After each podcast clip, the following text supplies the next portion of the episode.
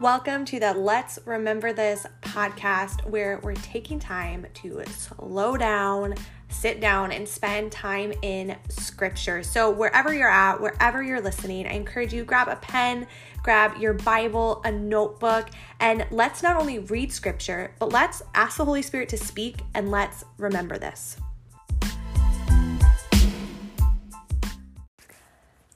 All right, everyone. Good morning. Happy Monday. It is a new week, a new set of scripture, and I'm feeling good this week. I'm feeling ready. It has been rainy in Wisconsin, and I don't know what it is. As much as I love the sunshine, there's been something so soothing about the rain.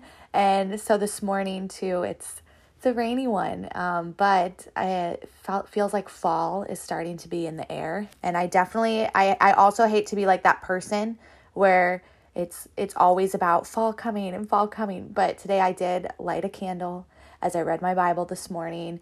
I have a hard time doing it in the summer, but I love doing it in the cooler months just light a candle and just look at the cal- candle in the dark and just sit in the still and the quiet with the flame and it's just so beautiful there's something about it and then i also did the thing because fall and apples and i made some oatmeal with apples and cinnamon in it and i'm just feeling i'm feeling good on this monday even though I do still hope we get a few more days of sunshine and warm in Wisconsin before the bitter cold comes. But feeling good and feeling ready to dive into scripture with you. So I hope that your morning went well. I hope that you were able to sit down and spend some time in scripture. And I'm excited for us to dive into this passage. We are talking about where Paul confronts Peter. So some of you already you hear the word confrontation and you're like, skip, I'm gonna listen again next week. Um, and others you're like, yeah, let's go, let's confront people. Uh, I do feel like we all kind of fall somewhere probably in that spectrum. Maybe some of you you're like, I don't really have an opinion, but we're gonna be reading um, this week from Galatians 2, verses 11 to 16. So there's a lot of going on here in this whole last little section.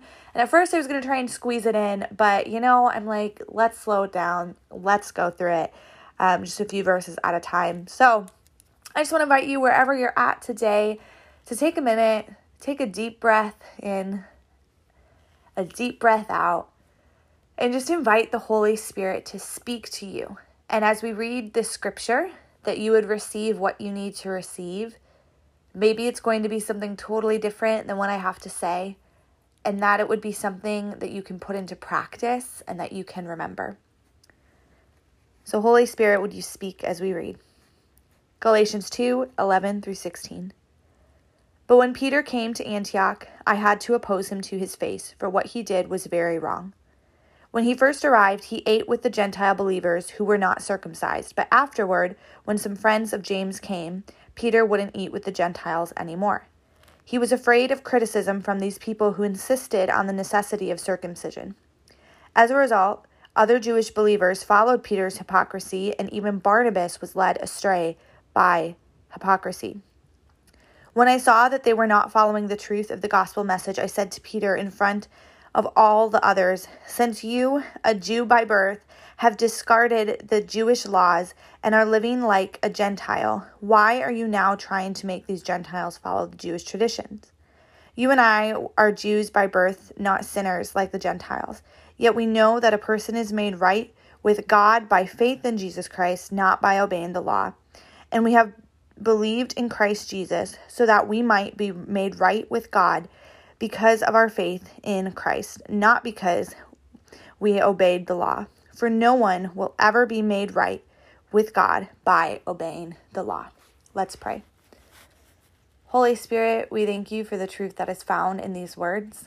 And I pray for every ear listening and every heart that they would receive the words that you have to speak. We thank you, Holy Spirit, for speaking us today through your written word, through the power of technology, and we just ask, God, that you would soften our hearts, transform our hearts, and make us more like you. We ask this in your name. Amen. So it kind of tells us in these scriptures pretty much exactly what's happening of Paul is confronting Peter because Peter wasn't following the Jewish laws. And then all of a sudden, when he was around some other people, he was afraid of being criticized. And now he was not eating with the Gentiles. And so Paul is taking this pretty seriously. And it says in the verse we're going to focus on, just in 11, but when Peter came to Antioch, I had to oppose him to his face. I had to. I love the strong language here. He's like, I had to do it. Somebody had to do it. Um, for what he did was very wrong. What he did was very wrong. This was not a light issue to Paul. This was not something to be brushed over. He saw it as very wrong. And so he opposed him to his face, not his back, not to other people, but to his face. So we're going to read this week of even how conflict was handled um, and, and to say, okay, what was good about this? What was bad about this? Um, he's saying, I opposed him to his face. So there's some correction that is happening here some correction. Now, Peter would have been like a pillar, right, of the faith at this time. And Peter was a very prominent figure. And so this was kind of a big deal that Paul is going to him and is opposing him to his face. Now, a few things that I felt like the Holy Spirit brought to my attention as I was reading this is even what are my own reactions. I was trying to pay attention to my own emotions or feelings with this opposing him to his face or this correction or confrontation or whatever you want to call it here. And I want to invite you to even do the same today. Like when you think about the idea of you being in a position where you did something wrong and someone opposing you to your face, what are those things that you feel? What are those maybe even memories that come back of moments maybe where you got in trouble as a child or times at work where maybe you did something that didn't quite measure up and somebody had a conversation with you about it. Like, what were those things that came to mind? What are those feelings, those emotions? I do think more times than not, we tend to see conflict as something to fear rather than something that sets us free. We see conflict as something that we fear rather than something that sets us free. And I wonder what our lives would be like if we didn't see the moments that we fall or maybe take a misstep, and then when someone brings us to correction, as something to be feared, but rather beautiful moments that set us free to live how we were created to live again. And we're going to get more into kind of the background of, of him eating with the Gentiles and the not eating with the Gentiles in the next couple days in these verses. But I really just wanted to focus on this kind of confrontation and the opposing him to his, his face a little bit today and to really sit with that of, of why is this? why do we get anxious when we think about confrontation? And it might be because for many of us, we haven't experienced this done well. Maybe for some people, it's because you've been in really bad situations where people have not been kind to you when they confront you. Or maybe they've confronted you over things that actually weren't wrong or weren't mistakes or missteps. And so you don't really have a healthy version of this. And that might be a lot of us listening but I hope that as we listen to this today and we think about this and we think about confrontation and this idea of him imposing him, opposing him to his face, that it can give us some healthy framework for even for us of when we are in moments where we have to confront people, how we can do that with love and kindness. I've recently heard it in a lot of different places. People call it carefrontation, not confrontation, carefrontation. And at first I laughed at that. I'm like, that is ridiculous. That's so cheesy but it really does put it in a good framework, right? Of saying it's a carefrontation. When we are confronting things in people that are a little bit off and are a little bit wrong, and we see something better, we see a better way for them to live, a way to be free. Isn't it nice to frame it as a carefrontation? It's because we care so much for that person and for those people that we want to bring to the front and center the areas that we feel they have gotten off balance and to bring it to their attention so that they can be set free from it. What does it look like for us to think of confrontation in that type of way? You see, Paul thought that this was a big deal because he was starting to follow the law again and not live free because he was starting to not eat with Gentiles, which the whole gospel that Paul received was this gospel of freedom, this gospel of unity, this gospel of grace. And so the things that Peter were doing really were going against this. And so he wanted to make sure that he brought it up. And I started to wonder for Peter, why did he go back to those old ways? Why did he go back to the things that he once knew? Could it have been like that's just what he was comfortable with? I don't know. And I want to dive into that in more this week as well. But really thinking back to this idea of are we willing to bring to the center and bring to the forefront things in our friends' lives that we see that are not gospel? And are we willing to have people in our lives continue to bring things to the front and to the center that are not gospel in our lives? I know that for me, I have um, one of my best friends that I've known for many years, since I think maybe middle school or high school, Jess. She is one of those people that I know that sometimes when I'm walking through things, that she has full permission and she knows it in my life to say, Abby, I hear your thought and I hear your processing, but she loves me enough and cares about me enough to say, maybe that's not Jesus in you. Maybe this is what Jesus would say. Maybe this is what Jesus would do. Maybe this is gospel. And I wonder today, do you have people in your life that that one care about you enough or two that you have given permission to to call you back to free the freedom in Christ when you have gone off a little bit? Because the reality is we're looking at Peter who was a prominent figure in the faith, who was a pillar of the faith, and he made some mistakes. He had fallen a little bit away from the true gospel. And so Paul was calling him back to a better way of living. This was a very loving thing for Paul to do, to say that there is a better way for you to do this. And so if Peter, one somebody that was a pillar of the faith is going to make mistakes, you guys we're going to make mistakes too.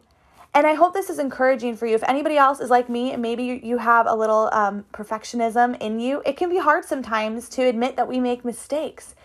And not that we want to celebrate those mistakes, but to realize that just because we fall, it doesn't mean that we fail. The only way that we fail is when we don't choose to get back up again. The only way that we're going to fail is if we shut ourselves out from correction and carefrontation and shut ourselves out from the voices of people that love us enough to bring things that aren't gospel to the center to say, hey, let's change this and let's get you back to being centered on Jesus and centered on the gospel. And so that's really what I'm thinking of today is thinking of how can I continue to humble my heart, swallow my pride, realize that failing doesn't mean falling and it's going to happen. So one, do I have enough people in my life who have permission to say, "Abby, that's not gospel. Let's get you back on track." And two, am I willing and caring enough for the people around me to say, "Hey, that's not gospel. Let's get you back on track." And confrontation should not be something, and correction should not be something we fear, but rather something that sets us free. And so I just want you to reflect on that today. And when you think about confrontation and how it's been handled for you in the past, is it something you fear or is it something that you see that can bring freedom? And why is that? Is it because that truly people haven't handled it well? Or is it just the enemy trying to get us stuck in thinking that if we fall short, we're failing and we're a failure and we have failed? Romans 3:23 says, all have sinned and fallen short of the glory of God. We all have, we all will at different times, but it's our ability to ask for forgiveness, to seek repentance, to continue to turn and center our lives back on Jesus, then get back up over and over again. Just because you fall does not mean you fail. So continue to process that today and just ask the Holy Spirit to speak and say, What do you have for me here? Are there things that need to be confronted in my heart and my life that aren't gospel?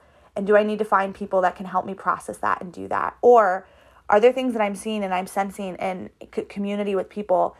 And, and how, when that happens, can I carefully, kindly, lovingly bring it to the front and bring it to the center so that they can recenter their lives too on the gospel? Let's read again Galatians 2 11 through 16. But when Peter came to Antioch, I had to oppose him to his face, for what he did was very wrong. When he first arrived, he ate with the Gentile believers who were not circumcised, but afterwards, when some friends of James came, Peter wouldn't eat with the Gentiles anymore. He was afraid of criticism from these people who insisted on the necessity of circumcision. As a result, other Jewish believers followed Peter's hypocrisy, and even Barnabas was led astray by their hypocrisy. When I saw that they were not following the truth of the gospel message, I said to Peter in front of all the others, Since you, a Jew by birth, have discarded the Jewish laws and are living like a Gentile, why are you now trying to make these Gentiles follow the Jewish traditions? You and I are Jews by birth, not sinners like the Gentiles. Yet we know that a person is made right with God by faith in Jesus Christ, not by obeying the law. And we have believed in Christ Jesus so that we might be made right with God because of our faith in Christ, not because we have obeyed the law, for no one will ever be made right with God by obeying the law.